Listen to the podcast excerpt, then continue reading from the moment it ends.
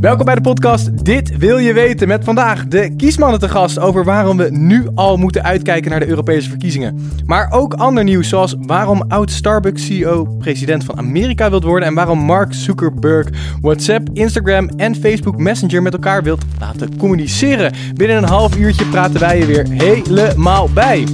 Europe is like a giraffe. Former Starbucks CEO Howard Schultz says he's seriously considering running for president. Als je niks te werken hebt, is prima toch? Ik ben Titus en ik zit hier zoals van ouds met Emily en Maurits. Maar er zijn ook twee andere heren aangeschoven. Yes. Jochem en Dylan van de Kiesmannen. Welkom jongens. Yes, goedenavond. We zijn er. Titus. De Kiesmannen, wat, wat, wat zijn dat? De kiesmannen zijn Jochem en ik en onze vriend Floris. Ehm, we zijn drie vrienden en zijn 2,5 jaar geleden begonnen met het organiseren van eh, politieke verkiezingsshows. Eh, wij vonden dat te weinig jongeren gingen, gingen stemmen en vooral geïnformeerd gaan stemmen. En daardoor bedachten wij eh, het concept verkiezingsshow. Hebben wij dat eigenlijk bedacht, Jochem? Dat weet ik niet. Ja, dat, dat hebben wij bedacht. Inmiddels zijn er al, al, al meer eh er mensen geen die dat patent op. Geen patent, maar, Maar- wij hebben dat bedacht volgens mij. We hebben dit bedacht en wij organiseren dus eh, verkiezingsshows in verschillende theaters en concertzalen waarin we binnen anderhalf uur jongeren uitleggen wat er eigenlijk te stemmen valt. Oké, en hoeveel shows zijn er inmiddels al geweest? Nou, dat valt nog best wel mee. Ik denk dat we het ik eerste wou jaar... zeggen ontelbaar, maar dat is niet eerste waar. jaar hebben we Amsterdam en Groningen gedaan. En toen het tweede jaar, dat was eh, gemeenteraadsverkiezingen, afgelopen maart. En toen hebben we alleen Amsterdam gedaan. Eh Zowel in de Belmer als in eh, Paradiso. En dit jaar is eigenlijk voor het eerst dat we voor de Europese verkiezingen zeggen... we gaan echt een beetje op tournee. Kiesmannen op tournee. Door heel Europa. Eh, nou ja, we gaan ook inderdaad eh, eh, in ieder geval één show, misschien meerdere in Europa doen. Maar we focussen vooral op Nederland. En dan eh, ja, echt door alle grote steden in eh, Nederland is het Oh. idee. Oké, eh, dat, dat klinkt heel, heel vet. En ik ben vooral, we gaan het zo natuurlijk uitgebreid over de Europese verkiezingen hebben met jullie. Daarvoor zijn jullie hier tenslotte. Eh ik wil nog heel veel weten over die, over die voorgaande shows die jullie hebben gedaan. Dat, dat zijn dus eh, een mannetje of 600, 700 in dingen als de Melkweg, Paradiso. Ja. Ehm, ja, dus we in, begon in Pakhuis de Zwijger in Amsterdam. En toen ook in de prachtige stad Schouwburg van Groningen gespeeld. En ehm, toen inderdaad in eh, Paradiso en het Belmerpark. En merken jullie, merken jullie veel eh, verschil tussen die plekken? Want ik kan me voorstellen dat er in de Belmer een ander publiek zit dan in eh, Amsterdam. Eh, of ik bedoel Mhm. Amsterdam cen- Centrum. En Ja. eh, Groningen. Ja, nee, dat klopt. Dus, dus we Waren het ook andere soort verschil. shows? Ehm, na de show in de Belmer hebben we inderdaad eh, best wel aangepast. Er zijn natuurlijk ook verschillende thema's die leven in verschillende gebieden.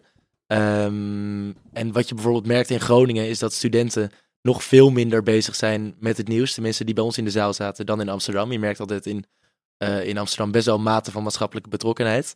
Eh, in, in Groningen was dat totaal niet het geval. Ehm, en in de. Belmer ehm, had je inderdaad ook dat, dat mensen vooral over andere thema's nadenken dan eh, het publiek Zoals? dat bijvoorbeeld in Paradiso komt. Nou, in de Belmer ging het heel erg ook over identiteit en eh, eh, racisme. Iets wat daar heel erg leeft. En dat ging over de gemeenteraadsverkiezingen waar Savannah Simons voor het eerst meedeed. eh, die enorm populair was in de Belmer. Dus dat was echt een, een thema dat heel erg leefde. Waarvan bijvoorbeeld in Groningen, ehm, waar, waar een voornamelijk wit studentenpubliek bij ons in de zaal zat, eh, eigenlijk helemaal niet over nadacht. Dus dat, dat merken we wel, ja. En, en een van de weinige wel politiek betrokken jongeren die ik ken is Maurits. Ben jij wel eens naar zo'n show geweest? Zeker, ik Ja? was naar de eerste show in Pakhuis de Zwijger. Oh. En heb je daar nog wat van eh, geleerd? Of wist je alles al? Eh, ja, ik moet toch eerlijk zeggen dat ik wel het meeste wist. We hebben hier ook wel een Maar- zeer geïnformeerde stemmer tegenover ons. Ja, nee, dat is, dat is waar. Maar ik heb wel heel erg... eh het was wel echt heel tof, ik moet zeggen. Het was echt fucking leuk om, om erbij te zijn. Ja. Eh, en vooral met die filmpjes van Jort Kelder en weet ik veel wie allemaal. Dat was echt eh, heel erg leuk. Maar Ja. jullie, jullie richten je ook eigenlijk niet op, op, op, op de Mauritsen van deze wereld die elk politiek dossier het liefst uitpluizen. Maar juist op de mensen die misschien wat meer moeite hebben om zich in te lezen en om zichzelf te enthousiasmeren voor politiek, Ja. toch? Ja, eigenlijk meer mensen als jij, Titus. Ja, dank je. nee, ja, precies. Eigenlijk, eh, eigenlijk gewoon heel veel normale Nederlanders. Oké, en Gewoon- Emily, jij, jij je zit hier ook aan tafel, maar hebt nog bijna niks gezegd. Vind jij jezelf een normale Nederlander? Ben jij de doelgroep van de kiesmannen? Ik denk dat ik echt exact jullie doelgroep ben. Dus ik moet Ja, gewoon wel een vertel. keer naar die show gaan. Want ik weet gewoon veel te weinig over politiek. Ik schaam me er ook nog steeds Zijn, over. zijn er vooral nog als kaarten ik, eh, beschikbaar toevallig? Ja, die mensen die zich schamen, die moeten we hebben. Die moeten we hebben. En eh, en voor, Em- voor Emily is er wel een ticket beschikbaar. Ja, ik ik zie denk het wel. wel. Bij Ja. deze. Bij deze. Nou, dan hebben jullie in, in, in de pocket. Maar waar heb jij je wel mee bezig gehouden afgelopen week? Ja, ik durf het nu bijna niet meer te zeggen. Want dit is echt weer gewoon de sprong van een, eh, ja, een politiek onderwerp naar echt iets pulps. Dus ik voel me wel weer een beetje de Maar- Albert Verlinde van de aflevering. Maar, ehm, eigenlijk ook wel. ja, dat ben ik ook wel. Maar jongens, ik was echt in shock deze week om eh, die documentaire over Michael Jackson. Hebben jullie daar iets van gehoord? Nee, Nooit over sorry. gelezen. Ja. wat Ja, er nou, er is dus een, een, of andere, ja, een of andere documentaire getoond bij Sundance Festival. Waaruit blijkt dat Michael Jackson dus echt jarenlang eh, kinderen heeft misbruikt. En het, de estate die spreekt over karaktermoord. En journalisten zeiden allemaal dat ze het een van de meest chockerende documentaires vinden. dit, die dit ze- wisten we die toch al wel een beetje? Ja, dat ja, is maar dit- het is toch altijd een soort van eh gedacht dat dat ook een schreeuw was eh, om, om aandacht van of de ouders van die kinderen of die kinderen. Maar is Ja. het nu echt bewezen dan? Of, Nou, twee slachtoffers komen aan het woord en die vertellen gewoon heel uitgebreid en heel expliciet wat er allemaal is gebeurd. En het schijnt echt heel heftig te zijn. En Er is na R. Kelly nog een jeugdidol gevallen in twee weken. Maar weet, weet je wat het grappig is? is dat, of, of het interessante is dat inderdaad werd gezegd van R. Kelly, die is nog, hè, die leeft nog, maar zeker als het gaat over doden. Dat Maar wacht dan- even, wat is er gebeurd met R. Kelly? Ja, met, met R. Kelly, die werd, die werd ook eh, van alles Ja. beticht, ja, toch? beschuldigd van flinke verkrachting, MeToo. Ja, Ja. echt MeToo in het kwadraat. Maar heeft dit, heeft dit jou heel erg geraakt? Emily, ben je een Ja. groot Michael Jackson fan? Ja, ik ben wel groot fan en het is toch weer alsof een van je helden een soort van ineens een schurk is geworden. Nu echt Dus kan een, eh, een, eh, een moonwalk, kan dat dan nog? Of is dat dan ook not done? Wa- Was je het Ja, van plan in je verkiezingsshow? Ik dacht, als Kevin Spacey, hier lastig, als maar- Kevin Spacey van House of Cards wordt eh, gehaald, vind ik eigenlijk ook dat we geen moonwalks meer in de disco mogen doen. Maar wie gaat Of het nou controleren? Komt er dan zo'n mannetje op je schouder tikken? Nee, die knijpt dan in je kont. Oh Oh, nee, oké. oh, nee? Jongens, we dwalen eh, Sorry. eh, heel snel af van, Heel eh, gek dit.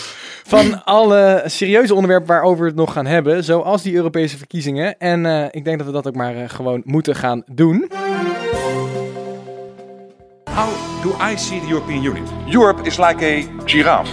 Ontdek de mening waarvan jij niet wist dat je hem had. Ontrafel met ons het Europese verhaal.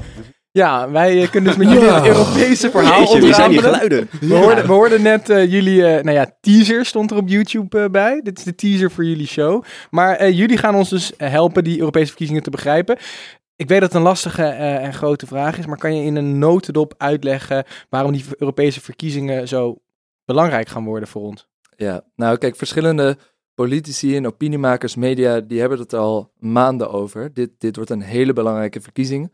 En waarom? Dat is omdat eigenlijk al sinds Trump en Brexit dat, dat, dat gevoel van twee kampen, dat wordt eigenlijk een beetje doorgezet.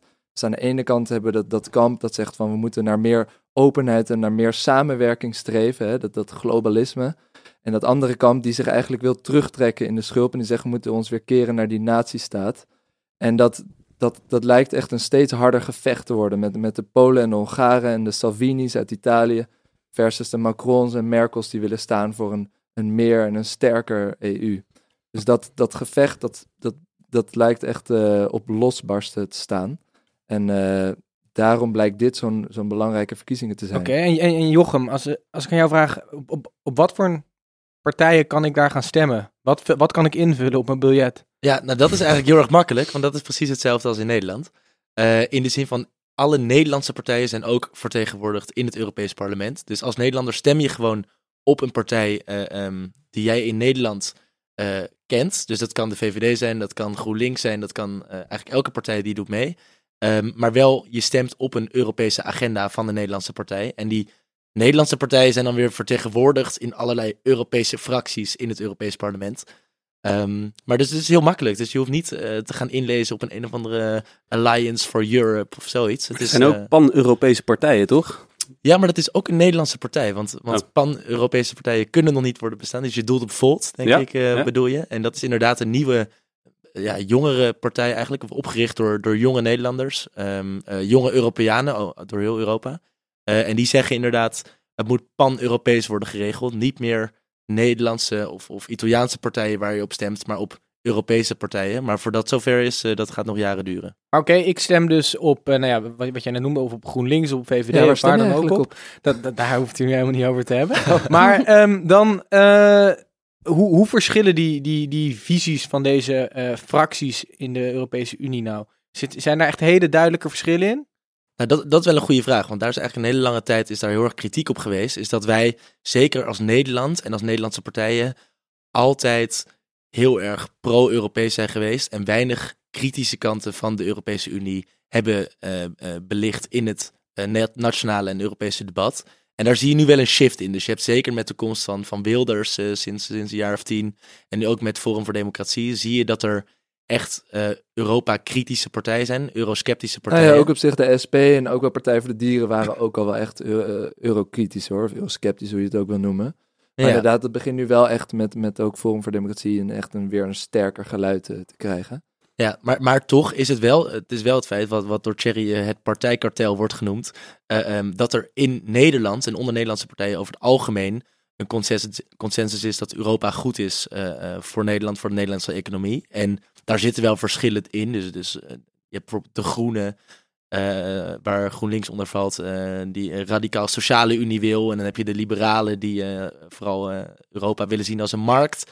Daar zitten wel verschillen tussen, maar voor het algemeen is Nederland toch best wel ja, echt, echt pro-Europees. En eh, nou, dat je, zie je ook. dat dat versterkt wordt door het gedoe in Groot-Brittannië nu? Ja, enorm. Nou, de, de statistieken laten dat zien. Hè? Als je kijkt naar hoe tevreden Nederlanders zijn over de Europese Unie, dan zie je gewoon, als je eh, naar de peiling kijkt van, van afgelopen maand eh, ten opzichte van twee jaar geleden, dan is dat gigantisch. En dan zie je dat eh, onder andere de brexit echt heeft geleid dat Nederlanders positiever kijken naar de Europese Unie. Want er wordt natuurlijk zoveel, hè, er is zoveel gezeik op dit moment in, in, eh, in Londen en Engeland. Daar worden Nederlanders heel bang van. Dus die Nexit, Oh ja, eh, dat horen we niet eh, meer. Oké, maar en, en, en jullie zijn er natuurlijk voornamelijk nu om de jongeren eh, te enthousiasmeren en vooral ook te informeren om een eh, juiste beslissing te maken. Maar wij hebben even wat eh, stellingen verzameld van, eh, Oh van, van mensen die wij ehm, eh, gesproken hebben de afgelopen tijd. Zo sprak ik vandaag een vriendinnetje van mij, zij, zij heet Emily en zij zei, ik kan beter blanco stemmen, want ik snap er te weinig van. Nou, ik vind dat zo'n eerlijke stelling. Nou, dank je. Dat ik denk, ja, Ja. maar dat, dat, het impliceert eigenlijk dat je er al zo goed over hebt nagedacht en zoveel eh, zelfkennis eigenlijk hebt. Dat ik denk, als je die soort eh, stukje eh, zelfkennis nou in, in wat die tijd die je daarin hebt gestoken om daarover na te denken, nou gewoon in wat informering stopt, dan komt het helemaal goed met jou. Maar ik vind het al, als jij blanco gaat stemmen, dat is al een stuk beter eh, dan de gemiddelde jonge Dat is al winst. Ja, want hoe Wat- doet Ja, de meeste mensen hebben echt geen idee. Dat vragen ze, wat, wat ga je stemmen? Ja, ik denk eh, D66. En dan stellen ze twee vragen en dan eh denk ik, nou, volgens mij moet jij gewoon Forum voor Democratie gaan stemmen, vriend. Maar als je kijkt naar, naar heel Europa, hoe doet Nederland het qua stemmen? Stemmen er voldoende mensen? Nou, Hoeveel mensen stemmen er voldoende zeker Europese niet. Maar als je, als je kijkt naar het gemiddelde, dan, dan scoort Nederland dus onder het Europees gemiddelde. Dat is heel En interessant. wat is het Europees gemiddelde? Nou, het Europees gemiddelde is uit mijn hoofd 42% eh, van de Europeanen stemt voor de Europese verkiezingen. In Nederland dat is dat vind ik veel. 36 of 37%. Maar de jongeren, eh, tussen de 18 en 24, stemt slechts 18% van de Nederlanders voor de Europese verkiezingen. In 2014 was dit.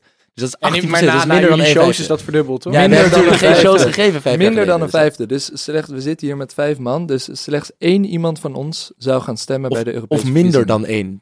Wij zijn, wel, wij, zijn wel, wij zijn wel ouder dan 24. Ik weet niet hoe Oké, maar dan een, een, aansluitende, een aansluitende stelling hierop. Politiek moet leuker gebracht worden door de media om meer jongeren politiek bewust te maken.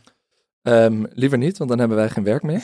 Ehm, Jullie zijn ook de media tegenwoordig. Nou, media, media. Nee, ik, vind, ik, ik, weet niet of wij media zijn. Wij zijn eh, civil society. Ja, up. Maar eh, Ja, beantwoord even, wat vinden jullie van deze stelling? Moet, Nou. is het ook niet logisch dat jongeren niet stemmen omdat, om, om, omdat het gewoon te taai is, die stof? Of vind je dat ik iets heel taai- zeg? Ja, kijk, de taai vind ik één. Maar het twee vind ik leuker maken. Kijk, dat doen we eigenlijk ook. Dus ik zit mezelf een beetje af te, te branden. Maar het, het ding is ook van media. Ik denk niet dat er een te grote focus op media moet liggen. Het, gaat ook om onderwijs. Het gaat om dialogen met elkaar voeren als mens zijn. Ehm, het gaat over dus verschillende organisaties die burgerschap aanwakkeren, die jongeren mondiger maken. Dus ik wil niet dat, dat alleen maar de media, dat wij als een soort mediaconsumenten gezien worden, die maar een soort eh, klapklare of hapklare ehm, ja, politiek nieuws voorgeschoteld krijgen. En dat, dat wij het dan maar allemaal prachtig vinden en een, een mening over hebben. Maar Jochem, eh, wat, wat is dan... eh, hoe, hoe gaan we dit dan oplossen? Dat er wel Ja. meer dan 18% van de mensen gaan stemmen. Hoe, hoe, wat is een van de oplossingen die het verschil? Behalve natuurlijk jullie, jullie Nou ja, programma's. Wa- Wat, wat ik altijd grappig vind om te zien, bijvoorbeeld van Tim Hofman, hè, die dan zo'n gigantisch be- publiek bereikt. En de afgelopen jaar was dat met de stembus, of twee jaar geleden. eh, waarop hij op een hele makkelijke manier politiek uitlegt. En dat blijkt toch wel aan te slaan. En dat is, aan de ene kant is dat media, aan de andere kant was dat ook gewoon een initiatief vanuit hè, hemzelf, echt. eh, om te zeggen, ik ga Nederland rond en ik ga het belang van verkiezingen laten zien. Dus ik denk, eh, Dus ja, dus los dat- van burger, ja. burgerschap, want ik denk dat het ook op, eh, zeker bij onderwijsinstellingen, echt te weinig wordt gegeven. Dus, dus maatschappijleer, hoe, hoe werkt onze democratie. Dat is echt maar een heel klein onderdeel van je, van je opleiding. Ik denk dat het daar begint met onderwijs.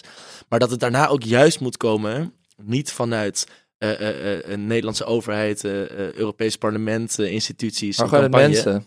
Maar gewoon, en je ziet gewoon als wij verkiezingsshows geven dat het, dat het gewoon hip en leuk moet zijn. En iedereen, en dan is het nu uitverkocht. En dat denk je van, hoe, iedereen vraagt dat zich ook af van, hoe kan het nou dat je zo'n suf onderwerp waar niemand voor kon stemmen, dat iedereen daar opeens bij wil zijn en, en geld voor wil betalen. En zoiets moet je proberen te creëren. En ik denk dat dat met, als veel mensen Ja, dat jo- doen, dat ja, eh, gewoon jonge mensen die initiatief nemen. Die, net als Ja. jullie, je maakt gewoon een podcast omdat jullie het vet vinden, omdat jullie het belangrijk vinden.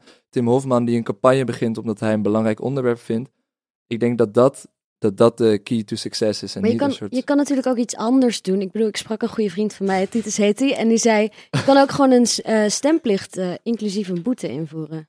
Ja. Wat vinden jullie daarvan? ja, daar hebben, wel, eens- daar hebben we vaker eh, hebben we die vraag gekregen. Ja. Dan, Eh, hoe jonger je bent, hoe hoger de boete. Want in België heb je dat, hè? Die hebben helemaal geen geld, joh. Ja, daarom. Dan raak je ze echt dubbel zo hard in de oh portemonnee. ja. Ja, ja, in België hebben ze dat, hè? Zo'n eh, Ja. zo'n verplichte stemopkomst. En daar komen inderdaad heel veel mensen stemmen. Ik weet niet wat ze, wat ze beweegt. Ik weet, volgens mij hebben ze daar geen boetes. Of, maar, gaan dan, of gaan dan juist de, de, de mensen juist stemmen die er geen verstand van hebben? Omdat ze maar denken, ja, het is een moedje en ik klik, klik maar wat aan. nou, het, het grappige is dus wel dus dat het vertrouwen in Europese of het vertrouwen in instituties in België veel, veel lager is dan in Nederland. Dus eh, eh, het helpt in ieder geval niet. Oké, dan gaan ze misschien stemmen. Maar voor ons gaat het ook vooral, en ik denk voor, voor iedereen wat belangrijk is, is dat het gaat als over algehele maatschappelijke emancipatie. En dat klinkt heel erg eh, uit de hoogte. Maar het gaat er gewoon over dat wij betrokken zijn bij de dingen die er spelen in dit land. Eh, en dat wij daar een mening over hebben en dat we die ook gaan uiten. En als je mensen verplicht naar de stembus laat gaan, dat doen ze één in de vier jaar. En als ze dan vervolgens vier jaar tv gaan kijken eh, Ja, en de precies. krant niet lezen, dan, dan schiet je daar niks mee op. Stemmen is eigenlijk maar een heel klein deel van democratie en een samenleving. Ja. Het zou veel belangrijker zijn, denk ik ook, dat jongeren motiveren om zich veel meer te mengen in een maatschappelijk debat. Dus meer jongeren bijvoorbeeld eh, laten schrijven of meedoen in Twitter-discussies desnoods, wat je, wat je maar leuk vindt. Of al die Facebook-reacties. Precies. Nou ja, eh, weet ik veel. Hoe je je ook laat horen. Eh, eh, schrijf je in bij een politieke partij. eh, kan ik iedereen Zijn, aanraden. ja, Hartstikke zijn, zijn leuk. jullie lid bij een politieke partij? Nee. Nee. Zeker. Nee, waarom niet? Is dat saai? Ehm, ik vind dat een goede vraag. Ik heb er eigenlijk Ik nooit over nagedacht. Nee, kijk, en dat is nou precies het probleem. Dus er, is, er is iets geweest dat niet aantrekkelijk genoeg is voor ons om Precies. Ja. Maar eh, beetje misschien, tot slot, kiesmannen, hebben jullie eh, vertrouwen in eh, de toekomst van eh, Europa en eh, de jongeren daarvan? Sowieso. Kijk, wat het interessant is, is dat in, in, in tijden van skepsis, in tijden van crisis, dat er juist heel veel mooie bloeiende, mo- mooie initiatieven opbloeien. Ehm, ve- veel campagnes worden uit de grond gestampt, veel eh start-ups, veel initiatieven. Dus ik, ik Je doelt het- nu ook een beetje op je eigen initiatief. Nee, nee, ja, nee. Wij zijn al establishment. Beetje zelfbevlekking. Kijk, kijk, kijk naar al die scholieren die gaan eh, staken tegenwoordig. Dat is wel een mooi voorbeeld van jongeren die zich Dus laten ik, Oké, dus ik geloof lang- zeker in onze generatie. Precies, lang verhaal Ja. kort, het, eh, er- ligt nog veel moois in het, eh, in het verschiet. Yes. En eh, zeker nog een hele mooie Europese verkiezingsshow Ja, van joh. de kiesman. Blijf ons volgen. Gaan we naar Emily. Talking about who's going to be running, former Starbucks CEO Howard Schultz says he's seriously considering running for president because he thinks no one's getting it done right right now in D.C. Take a look. I will run as a centrist independent outside of the two party system. Ja, het nieuwtje dat ik deze week voor jullie heb meegenomen, dat gaat over de voormalig CEO van Starbucks en miljardair Howard Schultz. Want wat is er nou zo interessant aan dit nieuwtje? Niet het idee dat er weer een miljardair is die zich heeft eh, ja, verkiesbaar wil stellen als president, maar het idee dat hij als onafhankelijke presidentskandidaat serieus wel een kans zou hebben om veel stemmen te winnen. Schultz heeft namelijk wel een punt. Wat hij zegt is dat veel Amerikanen zich momenteel niet kunnen vinden in of de Democraten of de Republikeinen. En dat hij zich daarom verkiesbaar zou willen stellen als een soort van centrist independent kandidaat. Dus niet om het land nog verder te laten polariseren, maar juist om de Amerikanen bij elkaar te brengen. Dus dan is hij geen democraat en geen republikein. Nee, gewoon een, een ja, onafhankelijke kandidaat. Want volgens hem, hij was altijd een democraat. Maar volgens hem zijn de democraten te ver eh, naar links doorgeslagen met hun valse beloftes over free healthcare for all, enorme overheidsschulden en eh, ja, ehm, toegang tot het onderwijs gratis voor iedereen. Maar hij is ook totaal geen republikein. Hij vindt Trump, dat noemt hij eh, ja, vaak genoeg, totaal not qualified. En ook op gebied van belasting en migratie en milieu neigt hij veel meer naar de democratische kant. Maar maakt, maakt, maakt, maakt hij een kans? Is, is, is, zou hij een grote kanshebber zijn als, als er nu verkiezingen zouden losbarsten? Het is een charismatische man. Hij heeft uh, genoeg geld. Maar ja, het is toch altijd lastig om te denken of zo'n independent kandidaat überhaupt wel genoeg stemmen zou kunnen krijgen. De democraten worden in ieder geval gek. Het wordt wel heel serieus genomen, dit... dit uh... Want, ja, want hij kan, eh, kan, natuurlijk stemmen wegtrekken bij de democraten die zij nodig hebben om Trump niet nog een vier jaar in het Witte Huis te houden. Ja, dat is precies wat ze zeggen. Hij kan voor verdeeldheid zorgen. En juist, Trump heeft er ook heel leuk op gereageerd. Ik weet niet of iemand toevallig die tweet kan voorlezen. Ik heb, ik heb hem hier voor me, ja. Uh, hij zegt, uh, zal ik hem helemaal voorlezen? Ja, lees hem maar even Howard Schultz doesn't have... met zijn accent dan, hè? Nee, nee, nee. Doesn't, doesn't have the guts to run for president. Watched him on 60 Minutes last night and I agree with him that he is not the smartest person. Besides, America already has that. I only hope that Starbucks is still paying me their rent in Trump Tower. Wat een epische gozer. Kunnen we die gast nog vier jaar erin hebben? Maar dit is ook zo typisch... Dit is gewoon typisch kinderachtig Trump. Wat hij doet is hem uitdagen om wel voor het eh, presidentschap te gaan, om dan zo meer stemmen te kunnen krijgen. Ja, maar zit er dus helemaal geen kans in dat hij ook de stemmen van de Republikeinse kant, of zijn alleen de Democraten heel erg bang? Ja, dat nou, dat is juist wat, wat hij bepleit. Dat, nou, hij... dat zeker. Er zijn sowieso nu al 46% van de kiezers uh, lijken op dit moment nooit voor Trump te willen gaan stemmen. Natuurlijk ook door de, uh, door de shutdown is, is zijn populariteit enorm gedaald. Maar de vraag is, um, als, als, als stemmen er voor mij zeg ik nou dat dit percentage wel goed. Ja, dat is best Maar um, inderdaad, uh, als Trump al die 30, 40 procent van zijn eigen stemmen houdt. En dan die verdeeldheid tussen de Democraten en een onafhankelijke partij ontstaat. Dan gaat het volgens mij heel lastig worden. Maar ja, het heeft natuurlijk ook wel een beetje te maken met, met, met wat voor kandidaten de Democraten komen. Hè? Want dat is ook nog heel erg onduidelijk. Er zijn inderdaad een paar potentiële uh, kandidaten al aangekondigd. Maar het grote probleem van de Democraten is dat zij ook nog niet een sterke nieuwe uh, presidentskandidaat voor 2020 hebben. Ik denk als dat, op het moment dat dat gebeurt, dan is er ook veel minder reden voor de Democraten om zo zenuwachtig te zijn. Maar sorry, want ik, ik betwijfel eigenlijk mijn eigen uitspraak van net. Gaat de race uiteindelijk altijd tussen twee personen? Of kan hij dus ook in, in die end tussen drie personen gaan als er een derde partij te groot genoeg is? Hij gaat er, gaan er meerdere personen kunnen meedoen.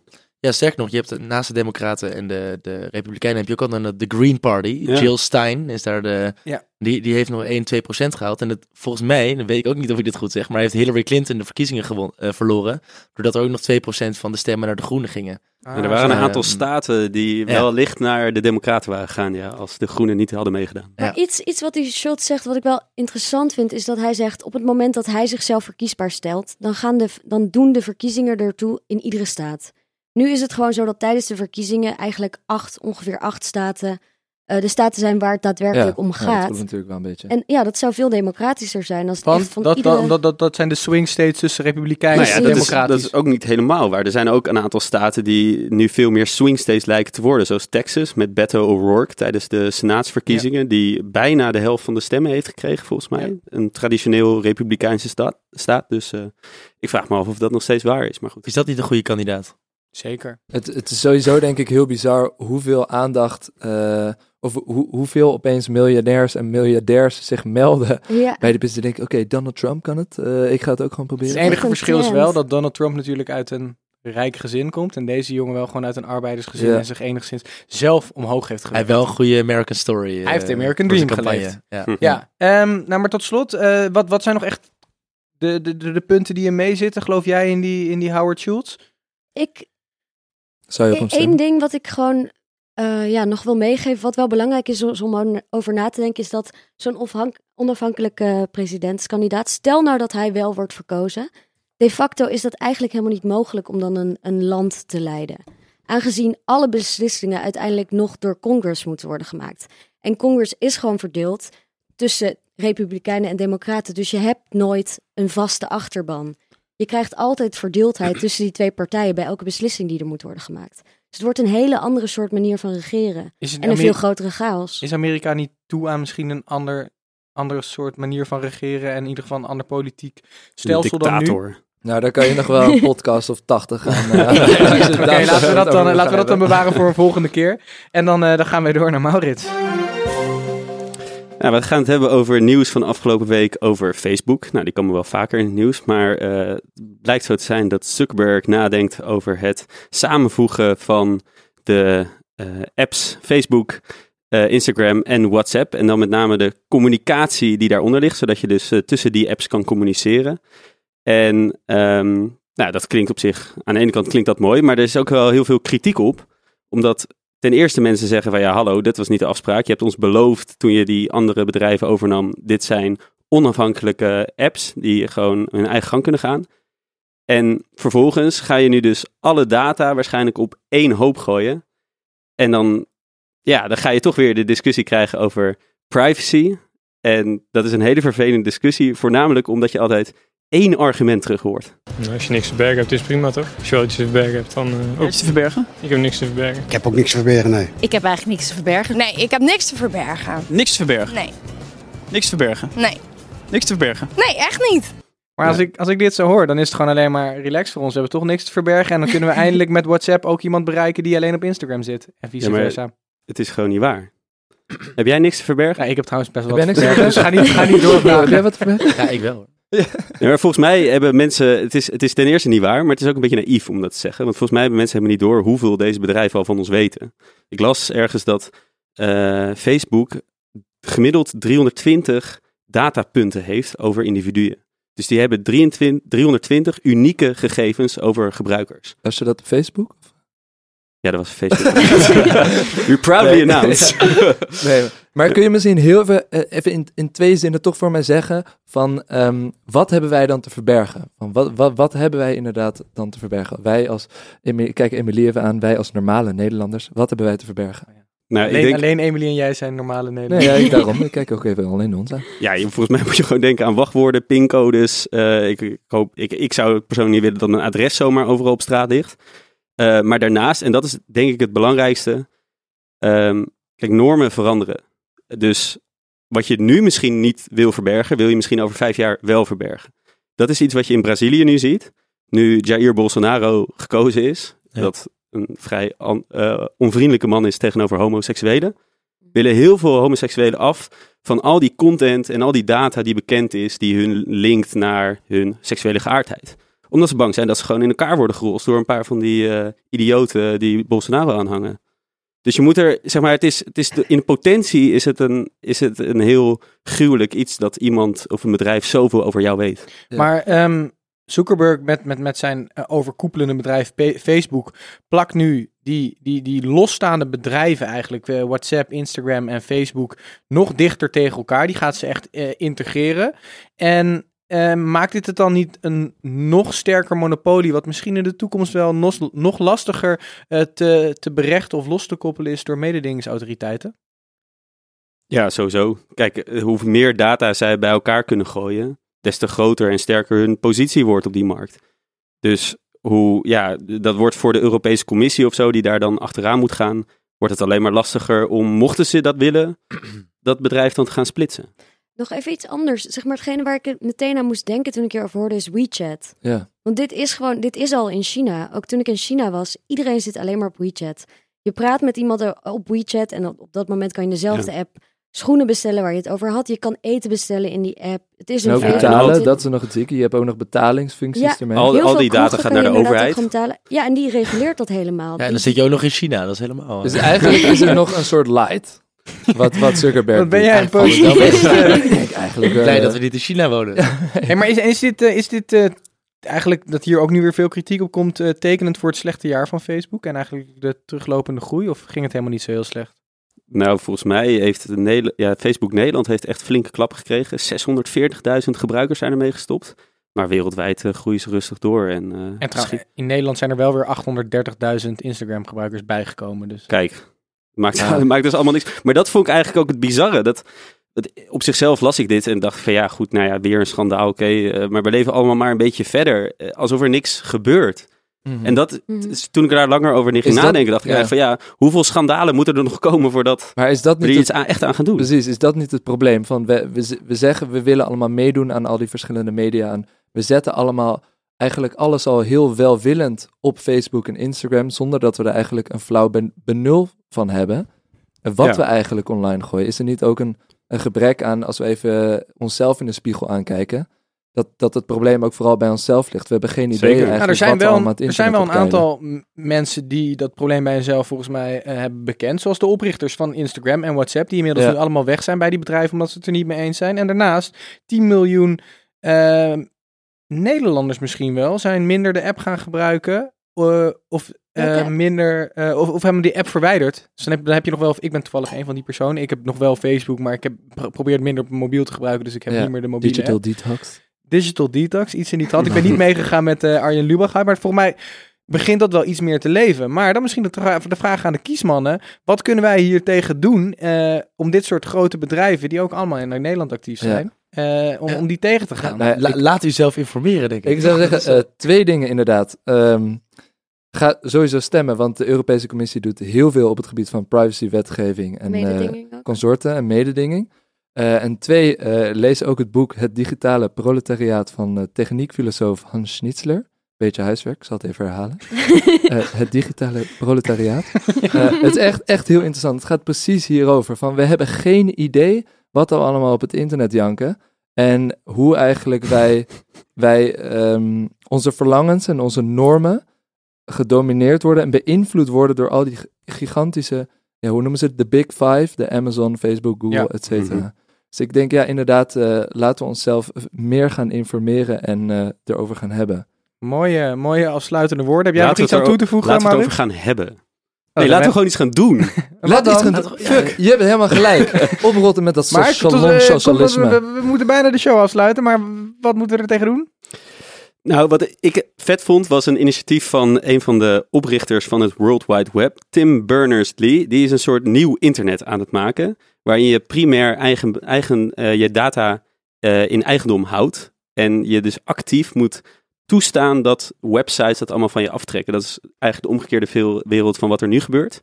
En eh, dat heet Solid. Eh, en misschien wordt dat wel eh, de oplossing. Oké, dus we hebben flink wat huiswerk. We moeten en een boek lezen en we moeten naar Solid gaan kijken. Solid.com Oké. inschrijven. Hard. Thanks. Dat waren de, dat waren de onderwerpen van deze week. En eh, tot slot, dat weten de kiesmannen misschien niet, kijken we altijd even vooruit eh, naar de volgende weken.